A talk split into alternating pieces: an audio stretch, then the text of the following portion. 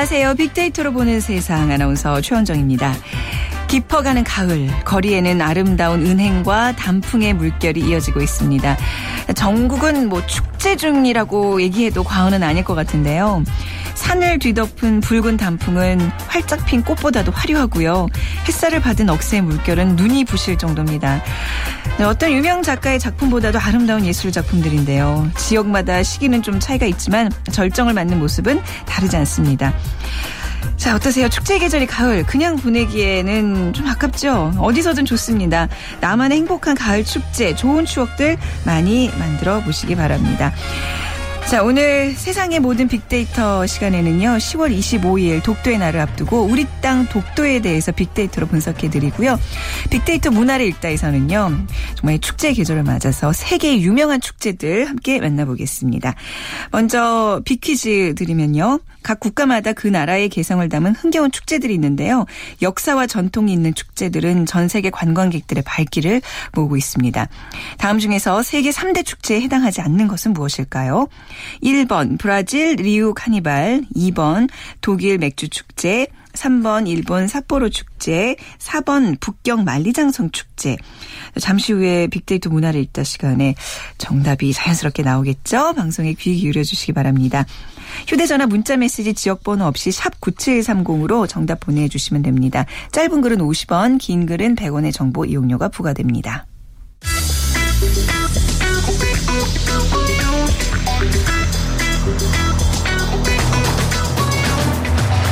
오늘 여러분이 궁금한 모든 이슈를 알아보는 세상의 모든 빅데이터. 다음 소프트 최재원 이사가 분석해드립니다.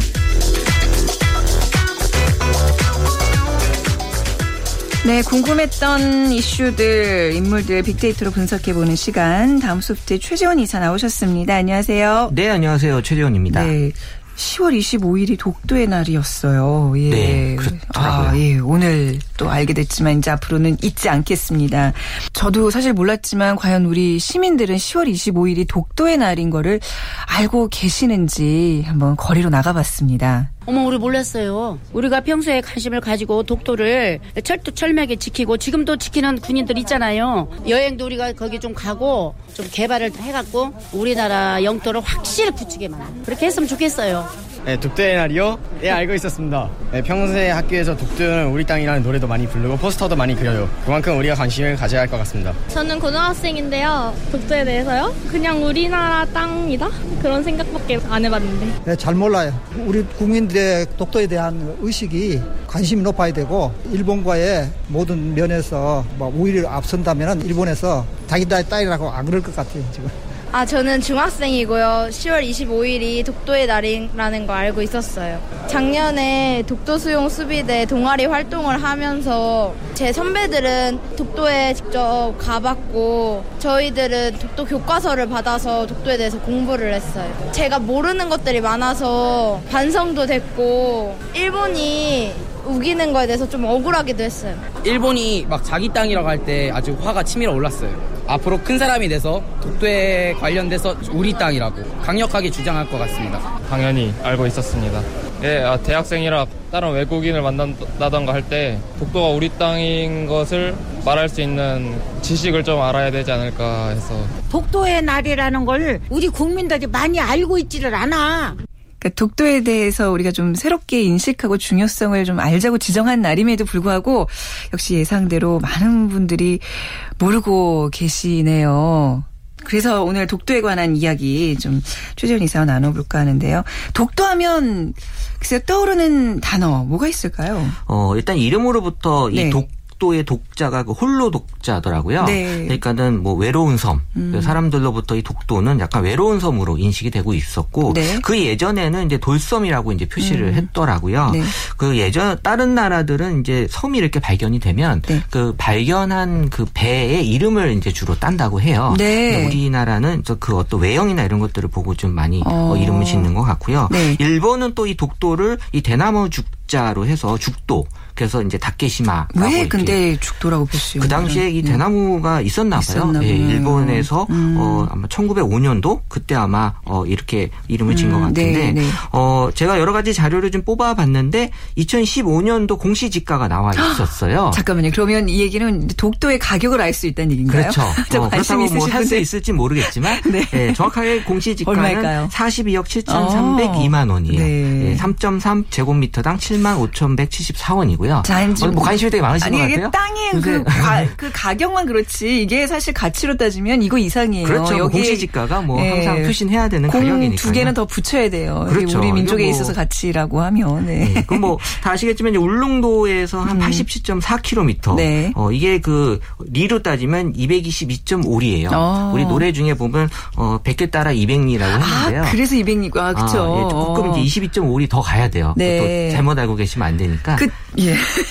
독도 그 노래만 잘 알아도 독도에 대한 정보가 다 들어있는데 혹시 그 노래 가사 외우세요? 어유 저는 그게 이게 82년도였어요. 그러니까 네. 가수 정광태 씨가 네. 이 독도는 우리의 땅. 네. 그 제가 초등학교 때 뭐 의식, 의식적인지 모르겠지만 학생들에게 많이 해보세요. 어, 아 예, 그러세요. 아니, 네. 아, 잘 아실 텐데. 어, 그 100개 따라 200리. 그냥 넘어, 넘어가는 거 봐. 그냥, 네.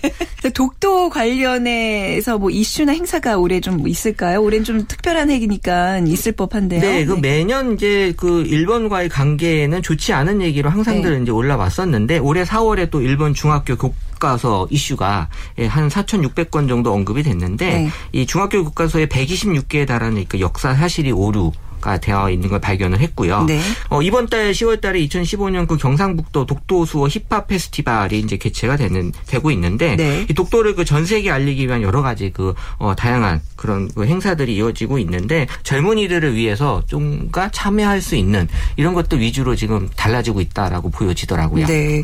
독도에 한번 가보고 싶다라고 마음 먹은 분들은 많은데 이게 이제 접안이 쉽지 않기 때문에 울릉도까지 가서 이렇게 날씨가 좋아야지. 예, 성공하는 확률이 몇 퍼센트라 그러더라고요. 20%. 20%예요. 네, 예. 다섯 번 가면 한 번. 아, 네, 그렇다 그러죠. 들어간다고. 예. 접안된다고. 음, 그러니까 이제 SNS상의 관심도는 한 어느 정도 나타나나요? 어, 독도에 대한 관심이 제일 높았던 해는 2012년이었어요. 네. 그 전년 대비 238% 증가한 건수였는데, 어, 제가 봤을 때는 이 그 당시 대통령이 독도를 방문하는 네. 그런 이벤트가 있어서 2012년도에 되게 관심이 높았었고, 음. 어, 또 2012년에 이후로 이제 여러 가지 그 행사들이 있을 때마다 네. 이 독도에 대한 SNS 상의 그 관심은 항상 높게 나타나고 있었죠. 음, 네. 근데 중요한 거는 어떤 그 이벤트나 이슈가 있어야지 사람들에게 조금 관심을 끄는 네. 어, 그런 어떤 그 어, 제, 제목이 독도였던 것 같아요. 네.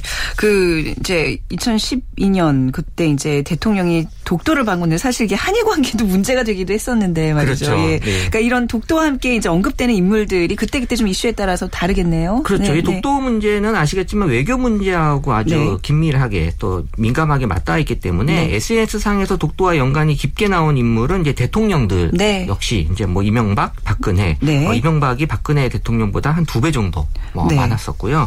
어, 그 다음에 연예인으로서 이제 김장훈, 음. 이 독도 지킴이로 알려져 있고요. 네. 그 가수로서 이 독도가 우리 땅임을 제일 많이 홍보하는데 앞장섰던 네. 그런 이제 연예인이고 또 이또 배우 송일국 씨. 음. 그다음 또 서경덕 교수 네. 함께 이제 언급되는 인물이고 축구 선수 중에는 이제 박종우 그 우리 런던 올림픽 때 이 일본과 동메달 결정전에서 그 세레모니 때문에 어 동메달을 좀 늦게 받았죠. 네, 맞아요. 그랬었죠. 네. 그리고 이제 그 이 한일전 그 당시도 이제 유명했지만 이 한일전이 전통적으로 아주 특별한 네. 어, 보통 우리 어, 경기로 인식이 되고 있는데 이 특히 축구는 이제 아주 또 경기 중에서도 중요한 그래서 음. 수십 년간 이 일본에 뒤 졌던 우리가 이 축구만큼은 음. 이길 수 있는 종목이라고 사람들이 인식을 해서 네. 항상 그 한일전이 열리는 날 어, 모두들 이걸 관심을 가졌는데 역대 전적을 보니까 네. 어, 어떻게 돼요? 네. 40승 23무 14패로 우세합니다. 아, 우리 한일전이 우리의 40승, 그 우리가 이- 그만큼 많이 이겼다는 네네. 얘기잖아요. 어, 네, 그렇군요. 그만큼 뭐 열과성을 다 했다는 얘기도 오, 되고요. 예. 네.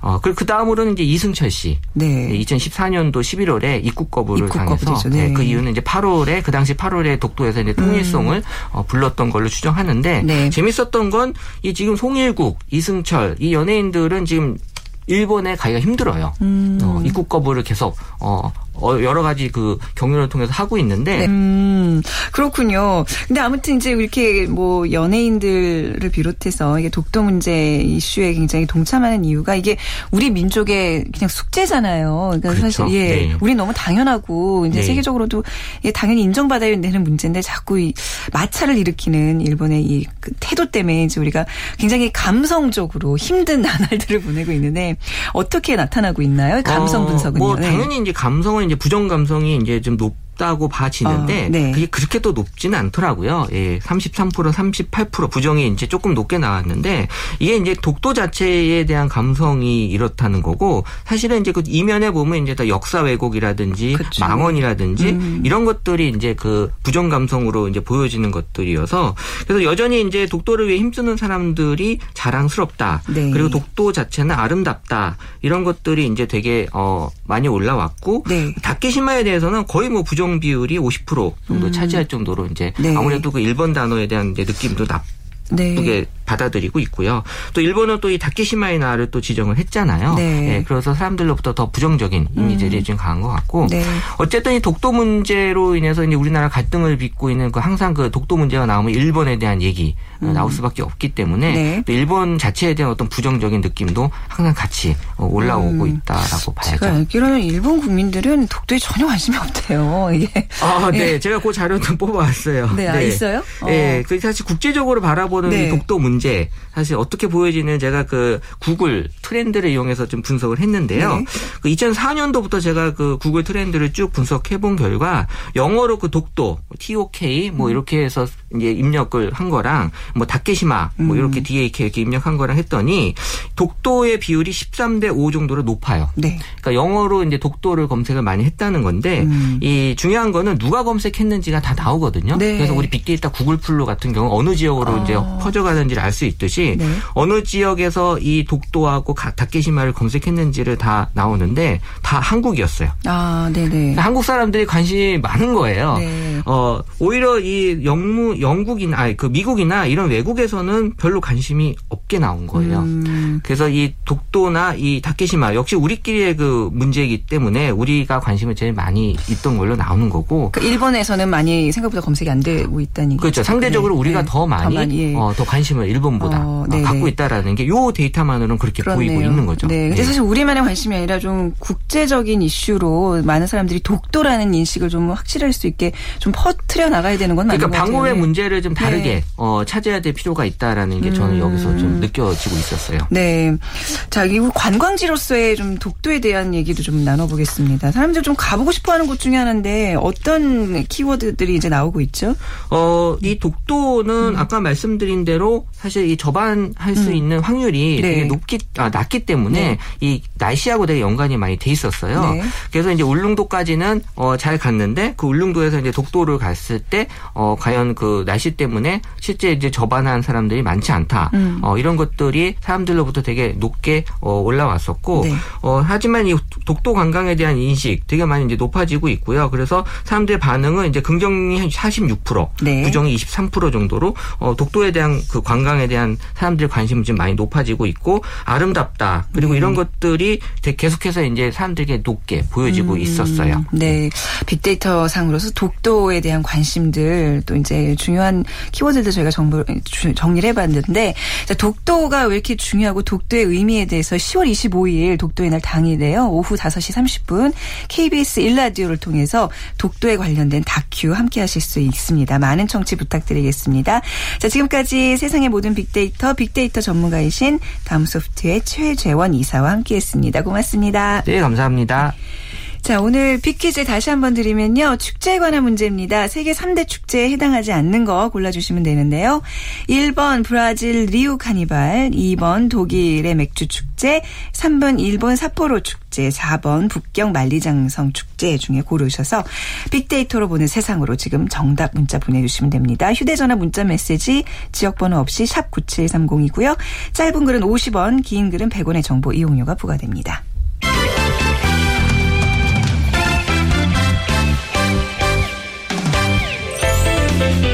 우리가 궁금한 문화 이슈를 빅데이터로 알아봅니다. 빅 커뮤니케이션 전민기 팀장이 자세히 분석해 드립니다. 네, 빅데이터를 통해서 문화 현상과 대중 문화를 분석해 보는 시간 빅커뮤니케이션 전민기 팀장 나오셨습니다. 안녕하세요. 네, 반갑습니다. 네. 아, 오늘 축제 얘기 한다니까 이게 네. 목소리가 조금 이렇게 올라가는 느낌 있잖아요. 뭐 이렇게 들썩들썩이는 아, 느낌. 그러시군요. 네. 뭐 이런 축제 좀 찾아다니는 편이세요? 여기 젊으신 분은 또 이런 거 좋아하실 수 있을 텐데. 글쎄요, 뭐 네. 우리나라 축제 같은 경우는 뭐 많이는 아니지만 네. 그래도 뭐 아내와 함께 네. 뭐 1년에 한두 곳 정도는 아, 다니는 그러세요? 편이거든요. 어, 예. 뭐 최근에 다녀온 데 있으세요? 어, 올해는 아니고 작년 네, 네. 같은 경우에 그 군항제를 제가 갔다 왔습니다. 어, 벚꽃 예. 축제 갔다 오셨군요. 네, 네 네. 저는 이제 여의도에 살기 때문에 어쩔 수 없이 아. 벚꽃 축제와 불꽃 축제 이런 거를 그냥 그냥 쓱 갔다 오게 돼요. 네네. 예, 동네 이제 마실 다니듯이. 근데 갈 때마다 좋은 점도 있고 좀 개선해야 될 문제점도 이렇게 눈에 보이는데 오늘 좀 그런 얘기 전반적으로 나눠보겠습니다. 네, 알겠습니다. 축제 의미와 그 뭐 이런 거에 대해서 이제 SNS상에서 어떤 얘기들이 있는지 볼까요? 일단 뭐 축제가 어떤 의미인지는 다 아시겠지만 네. 어, 사전적 의미를 봤더니 축하하며 벌이는 큰 규모의 행사 뭐 이렇게 네. 돼 있더라고요. 이 기원을 좀 살펴보면요. 그 배경은 종교에 있습니다. 네. 뭐 고대인들은 토테미즘이라든지 샤머니즘 같은 걸 통해서 신에게 뭔가를 비는 그런 풍습들이 음. 있었죠. 예를 들면 풍작이라든지 천재지변을 좀 방지해달라 네. 아니면 가족의 건강 같은 걸 빌곤 했는데 종교적 의식이 이제 다 끝난 뒤에 사람들이 이제 음식을 나눠 먹으면서 뭐 춤, 노래 이런 유의적 요소와 함께 다 같이 어울리는 시간을 보내면서 그 의식을 좀 마무리하는 네. 그런 습관들이 있었는데 이걸 축제의 기원으로 보고 있습니다. 그 후에는 지역적인 특성과 문화적인 요소가 결합된 이 지역민들의 축제로 발전하게 되면서 네. 지금 형태 축제로 내려오게 된 거죠. 이 축제에 대한 사람들의 관심은 어, 생각보다 굉장히 많습니다. 네. 지난 1년간 SNS 상에서 언급을 봤더니 273만여 건. 음, 네. 그렇지만 이 축제에 대한 반응 굉장히 긍정적인 반응들이 대부분이었습니다. 그런 마음가짐인 거잖아요. 나 그렇죠. 즐겨보겠다고 가는 거기 때문에 맞습니다. 굳이 뭐 부정적인 단어들을 올리진 않을 것 같아요. 네, 그 가- 관련 키워드를 보면은 알 수가 있는데 네. 뭐 즐기다, 좋다, 음. 신난다, 다양하다 뭐 이런 단어들이 있습니다. 네. 그렇지만 좀 안타까운 건 세계에 굉장히 많은 축제들 세계에 굉장히 많은 축제들이 있는데 음. 네. 거기에 대한 관심이나 언급은 좀 낮은 편이었습니다. 그 세계적으로 유명한 축제들 이렇게 몇 개 있잖아요. 그래서 살면서 네. 꼭한 번씩은 꼭 한 번씩은 좀 가봤으면 하는 축제들이 있는데 저는 네. 딱한 군데 가봤어요. 그 삿포로 눈꽃 축제. 어, 좋았나요? 아우 너무 좋았죠. 예, 너무 좋았죠. 그 네. 그 언제 갔죠? 저도 이제 신혼 때 간 것 같은데 기억이 가물가물한데. 음. 네.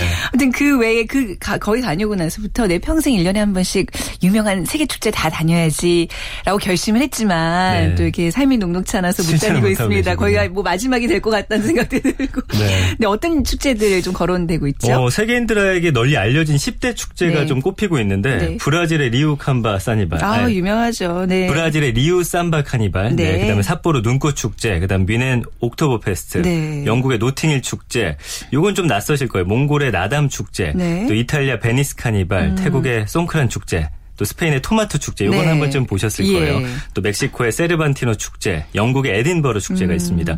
그 중에서도 오늘은 이 3대 축제로 불리는 브라질 리우 카니발, 네. 그다음에 삿포로 눈꽃 축제, 뮌헨 옥토버페스트가 이제 3대 축제로 꼽히고 어, 있거든요. 이게 3대 축제예요. 예, 네. 여기에 더불어서 스페인 토마토 축제에 대한 이야기를 좀 음. 나눠볼까 합니다. 아, 이좀 유명한 축제들이 이렇게 많군요. 네. 돈 많이 벌어야 되겠습니다. 나다니려면.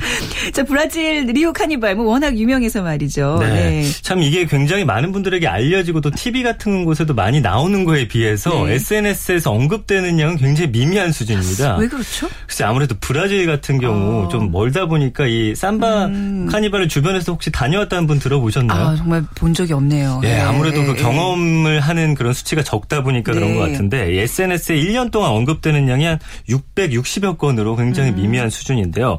이 축제 유명세에 비해서 언급이 거의 없는 편입니다. 네. 브라질 리우 카니발에 대해서 좀 알아보면요. 매년 2월 말에서 3월 초죠. 이 브라질의 리우데자네이루에서 열리는 축제인데요. 네. 이 리우 카니발은 포르투갈에서 브라질로 건너온 사람들의 사순절 축제와 네. 이 아프리카 노예들의 타악기 연주와 춤이 합쳐져서 이렇게 복합적으로 생겨난 행사입니다. 1930년대 초반에는 보통 이 거리의 축제였던 것이 점차 발전을 해서 20세기 초에 지금과 같은 형식의 카니발이 완성이 네. 됐는데 1928년입니다. 이 리우 다, 리우데 자네이루에서 삼바 카니발을 위한 학교가 최초로 설립이 되면서 지금과 같은 큰 규모로 발전할 수 있는 발판이 어, 마련됐고요. 여기는 아예 그 카니발을 위한 학교가 있어요? 네. 어. 그래서 이런 것들을 서로 뭐 기획하고 또 아. 가르치기도 하고 하는데 네. 또 지금과 같은 규모로 또 커지는 데는 이 시청의 이 주요한 어떤 그 지원이 있었습니다. 어, 삼바학교에 보조금을 지급하는 형식으로 이 축제를 더욱 발전시키게 된 거죠. 네. 이 리우 카니발의 핵심은 아무래도 그 막 미모의 여성들이 맞아요. 화려한 그 화려- 금관 네, 네. 장식 같은 걸 하고 네. 막 춤추는 거 보셨을 거예요. 한 4천 명의 댄서를 기용하고요. 네. 6만 명을 수용할 수 있는 또 거리가 따로 있습니다. 음. 삼바 드로모를 설계하는 노력으로 매년 6만 명의 외국인 관광객이 찾고 있고요. 네. 자국 내에서만 25만여 명. 네. 굉장한 규모죠. 그 많은 사람들이 찾는 세계적인 축제로 거듭이 났습니다. 그러니까 아예 이 리우 카니발을 업으로 삼는 사람들이 굉장히 많겠네. 학교까지 있다는 맞습니다. 얘기네요. 예. 이것도 어떻게 보면 일자리 창출이나 뭐 요즘 뭐 청년 일자리 얘기가 많이 하는데 이런 쪽으로도 좀 우리가 특화시키는 것도 괜찮은 방법이네요. 그렇죠. 우리나라에도 굉장히 많은 축제들이 네네. 있는데 좀 더 특화시키고 그쵸? 좀 집중해서 네. 이걸 육성할 필요가 있다는 생각을 해봤습니다. 그때 그때 단기적으로 준비할 게 아니라 진짜 이쪽으로만 네. 전문적으로 준비하는 요원들을 좀 길러낸다든지 어 굉장히 좋은 정보네요. 그리고 또 다른 3대 축제 중에 하나 제가 가본 곳 어, 예, 곳이죠. 예, 근데 예 저한테 묻진 마시고 좀 설명을 해주세요. 네. 이 SNS 언급량을 보면은 그래도 브라질 이 삼바 카니발보다는 굉장히 많습니다. 4천여 회. 네. 아무래도 가까운 나라다 보니까 그런데 그쵸. 삿포로 눈꽃 축제는 1950년에 사실은 이 삿포로의 중고등학생이 이 축제를 어떻게 보면 만든 거나 다름이 아, 없습니다. 네. 예, 지금의 축제 현장인 오도리 공원에 이 학생들이 6개 눈 조각상을 만들면서 시작이 됐습니다. 네. 그러면서 매년 2월 열리는 세계적인 눈꽃 축제로 자리매김하게 됐는데 축제 기간 동안 그리스 뭐 파르테논 신전이라든지 음. 이집트의 스핑크스, 뭐 프랑스 에펠탑, 우리나라의 숭례문 같은 네. 이런 얼음으로 조각한 250여 점의 유명한 작품들이 전시가 됩니다. 네. 또 관광객들이 직접 참여를 할 수 있어야 또 많은 분들이 찾을 그렇죠. 거겠죠. 네. 즐길 수 있는 뭐 튜브 미끄럼틀이라든지 snow rafting 또 눈썰매가 설치돼 있어서 가족 단위 관광객들의 큰 호응을 끌고 있습니다. 네. 그러면서 다양한 볼거리를 제공하는데 1974년 전후로 이 삿포로 눈꽃 축제가 굉장히 부흥이 되는데 음. 일본의 여러 매체들이 이 삿포로 눈꽃 축제를 취재를 하고 또 홍보를 하면서 국제적인 이벤트로 자리를 잡게 됩니다. 네. 현재 일본과 해외에서 약 200만 명의 관광객의 어. 마음을 사로잡고 있습니다. 200만 명이라고 하면 이제 얼마 전에 있었던 불꽃 축제 뭐 100만 인파라 그랬는데 그거의 두 배임에도 불구하고 이렇게 많이 붐빈다거나 막 무질서다는 생각을 전혀 못 했었거든요. 네네. 예, 어, 그렇죠. 굉장히 질서 정연하게 잘 이루어지고 있다는 얘기고. 자, 그리고 제가 꼭 한번 가고 뭐 싶은 곳이 이제 독일 옥토버 페스트인데 이제 네. 그냥 맥주 축제라고 생각하면 되는 거죠, 이거는. 네. 맞습니다. 네. 맥주를 좀 좋아하시는 분들. 네, 많이 좋아합니다. 네. 지난 1년 동안 이 SNS 언급량을 보면은 어, 이 세계 축제 중에서 가장 많은 분들이 역시 관심을 갖고 있습니다. 네. 5,789건 정도 네, 관심을 갖고 있는데 독일 옥토버페스트는 매년 9월 말에서 10월 초까지 행해지는 말씀해 주신 대로 이 맥주 축제입니다. 네. 이것의 기원을 보면요. 1810년 10월이죠. 이 바이에른 왕국의 초대 왕인 음. 네. 루드비 1세가 있습니다. 네. 이 사람 의 결혼에 맞춰서 5일 동안 음악제를 곁들인 축제를 열면서 시작이 됐습니다. 네. 축제 첫날에는 사람들이 거리로 나와서 뭐 왕, 왕비, 귀족, 음. 농부, 광대로 분장을 하고서 시내를 행진하고요. 네. 동시에 시내 광장에서 뮌헨의 6대 맥주 회사가 이제 3천 명을 수용할 수 있는 천막 술집을 네. 음. 열어서 분위기를 굉장히 띄웁니다. 이 1999년에는 전 세계에서 680만 명, 네. 굉장히 많은 규모죠. 이 축제에 참가해서 600만 리터의 맥주, 그다음에 6 600만 리터. 그렇죠. 상상이 네. 가시나요? 63만 마리의 닭, 그다음에 79마리의 소가 어, 소비가 됐고요. 네. 1000개가 넘는 독일의 맥주 회사가 참가를 했습니다. 이후 뭐 참가자 수가 매년 늘어나면서 2000년에는 700만 명을 넘어섰고요. 갈수록 그 수가 더욱 늘어나고 있는데 축제 수익만 해도 약 1650억 원을 넘어선다고 야, 합니다. 명실공히 진짜 정말 세계적인 축제라고 봐야 되겠네요. 그. 규모가 어마어마하네요. 네. 이런 대형 축제들을 멀리서도 막 찾는 이유라면 어디 어디 있을까요? 뭐 일단은 대형 축제 네. 굉장히 뭔가 좀 한번 가보고 싶고 그러니까 그런 마음이 예. 그런 네. 마음이 많이 음. 생기잖아요. 어떻게 보면 낭비적이면서 소비적이기도 합니다. 음, 네. 때로는 또 파괴적인 면모까지 맞아요. 네. 보이는 행사들도 있는데 근데 사람들이 이런 축제를 즐겨 찾는다는 건 단순히 뭐 시간을 보내기 음. 위해서나 여운거리를 찾기 위한 것만이라고는 볼 수가 없는데요. 네. 축제라는 건 이 현대인들에게 일상에서 벗어날 수 있는 그런 기회, 네. 인간 본연의 모습을 찾으려는 그런 무의식적 활동을 아, 좀 네네. 제공하곤 합니다. 그렇죠. 네. 어떤 기득권 세력의 권력이라든지 뭐 불평등한 모순 음. 또 억압과 갈등을 좀 걷어내고자 하는 네. 게 축제거든요.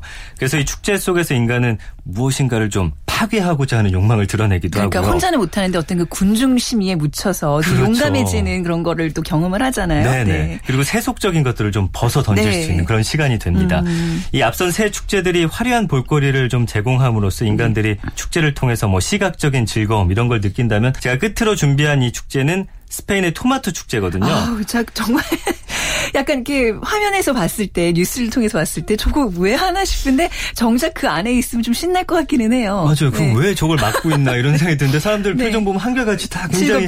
네, 행복해 네. 하잖아요. 이게 바로 평소에 우리 인간들이 하지 않는 행위잖아요. 네. 토마토를 던지면서 뭐 틀에서 더 벗어난 행동을 통해서 좀 쾌락을 얻게 네. 하는 그런 축제입니다. 네. 자, 이제 우리나라 축제를 좀 얘기를 하면서 마무리해야 될 것 같은데요. 그러니까 지금 말씀하신 뭐 많은 축제들이 있는데 우리나라에도 이제 최근 에는 외국인들이 찾는 축제들이 뭐 늘어나고 있어요. 또 네, 워낙 네. 이제 지자체들 간의 경쟁이 붙어서 각종 축제들 여러분들 뉴스를 통해서 접하실 텐데 자, 어떻게 좀 분석이 되고 있나요? 자, 뭐 아까 말씀해드린 스페인 토마토 축제, 뭐 독일 네. 맥주 축제, 또 일본 눈꽃 축제 같은 세계 유명한 축제들은 사실 어떤 자국의 이미지를 좀 개선하기도 네. 하고요. 외국인 관광객 유치에 굉장히 큰 기여를 하잖아요. 이 문화 콘텐츠 산업의 핵으로 자리매김하고 있습니다. 음. 이런 트렌드에 힘입어서 우리나라에서도 뭐 여러 주제와 이야기를 담은 다양한 축제들이 있긴 합니다. 네. 작년 한 해 동안 전국 각 지역에서 행해진 축제 수가 그러니까 뭐 공식적으로 이제 집계가 된 건 600여 개 정도에 이르는데 600여 개나 되는 거잖아요, 네. 그렇죠. 지금. 네. 근데 사실 뭐 네. 좀더 작게 지자체로 나누면 훨씬 더 있어요. 수가 음, 많습니다. 네. 근데 뭐 남원 춘향전, 진해 군항제, 보령 머드 축제, 뭐 청도 소싸움 축제 등을 제외하면은 사실 내국인들도 우리나라에 어떤 축제가 있는지 잘 모르는 편이거든요. 네. 그래서 한 신문사에서 지난해 4월에 시행한 한 설문조사를 보면은 한국의 지역 축제를 알고 있느냐라고 음. 외국인들에게 물었더니 한 12% 정도만 어, 알고 있다라고 대답을 어, 했고요. 그 외국인 10명 중에 한 명은 알고 있다는 게 저는 뭐 나쁜 수치는 아닌 것 같은데요. 네, 그렇긴 음, 하죠. 네, 음. 특히 근데 이게 문제가 이제 네. 일본에 약간 집중 편중돼 있는 편입니다. 아, 일본인 네. 196명 중 12명 그러니까 6%만이 뭐 알고 있다 이렇게 대답을 해서 음. 네. 어떻게 보면은 가까운 이 일본조차도 많이 알지 못하는 형편이거든요. 이 홍보가 좀 부족하다 이렇게 말씀드릴 수 있고요. 근데 최근에 보령 머드 축제가 사실 외국인들에게 많은 네, 좀 네. 호응을 얻고 있습니다. 그래서 성공적인 사례를 보이면서 한국 축제도 충분히 좀 각광받을 수 있다라는 네. 좀 희망을 갖게 하고 있습니다. 그러니까 아까 그 말씀하셨던 그 대형 축제 본연의 어떤 의미랄까요? 그 이제 목적 같은 게 왜 세속적인 거에서 벗어나고 때로는 좀 파괴적인 모습을 보이는 그런 면에서 이 머드 축제가 좀 그런 것 같아요. 그러니까 그렇죠. 외국인들이 이제 그런 거에 네. 같이 참여하면서 그 희열을 느끼는. 근데 뭐 머드 축제 말고도 사실 아, 외국인들이 이런 데 오면 참 좋겠다라는 생각이 드는 굉장히 한국적인 축제들이 있어요. 근데 뭔가가 이 더 많은 노력이 음. 필요한 시점이 아닌가 싶어요. 어떤 점을 꼽을 수 있을까요? 맞습니다. 이 문화 콘텐츠 산업이 어떻게 보면 한나라의 요즘은 경쟁력을 좌우하는 네. 굉장히 그런 큰 산업인데 네. 요즘 축제에 관한 관심은 어떻게 보면 그렇기 때문에 당연하다고 할 음. 수가 있을 겁니다. 현재 우리나라는 뭐 축제 공화국이라고 불릴 만큼 네. 다양한 지역 축제들이 많이 있는데 반면에 좀 아쉬운 음. 부분이 어떤 확실한 스토리텔링적 요소가 좀 부족하다거나 맞아요. 네네. 또 체계적인 홍보가 부족하기 때문에 네. 사람들의 기억 속에 좀 오래 남지 못하고 약간 일회성에 그치는 행사들이 굉장히 많다는 좀 안타까운 점이 있습니다. 음. 네. 사실 이런 점들을 좀 극복하기 위해서는 요즘은 SNS라는 굉장히 좋은 그쵸. 매체가 있잖아요. 네네. 이런 걸 통해서 뭐 주변 사람들에게 조금씩 알리다 보면은 뭐 세계로 좀 퍼져 나갈 수가 있기도 하고요. 음. 네네. 또뭐 여러 가지 홍보 수단을 이용해서 우리나라의 그 어떤 축제들을 좀 집약적으로 좀 발전시켜 나갈 그럴 필요가 있을 것 같습니다. 축제 관여하시는 이제 분들 입장에서는 이런 빅데이터와의 접목이 굉장히 중요할 텐데 말이죠. 굉장히 중요하죠. 많은 또 활용, 또 활약 이렇게 우리 전문가분들의 활약 기대해 보겠습니다. 자, 네. 오늘 축제에 대한 이야기 즐겁게 나눠봤습니다. 빅커뮤니케이션 전민기 팀장이었습니다. 고맙습니다. 감사합니다. 자, 우리나라도 자, 세계인들의 주목을 받는 그런 멋진 축제들이 좀 많이 나왔으면 하는 바람 또 같이 가져보겠습니다. 자, 오늘 빅퀴즈 정답은요. 세계 3대 축제, 브라질 리우 카니발, 독일 맥주 축제, 그리고 일본 삿포로 눈 축제입니다. 자, 정답은 4번 북경 만리장성 축제입니다. 자, 오늘 정답자 저희가 게시판을 통해서 알려드릴 되고요. 빅데이터로 보는 세상 오늘 순서 마치겠습니다. 내일 오전 11시 10분에 다시 찾아뵙죠. 지금까지 아나운서 최원정이었습니다. 고맙습니다.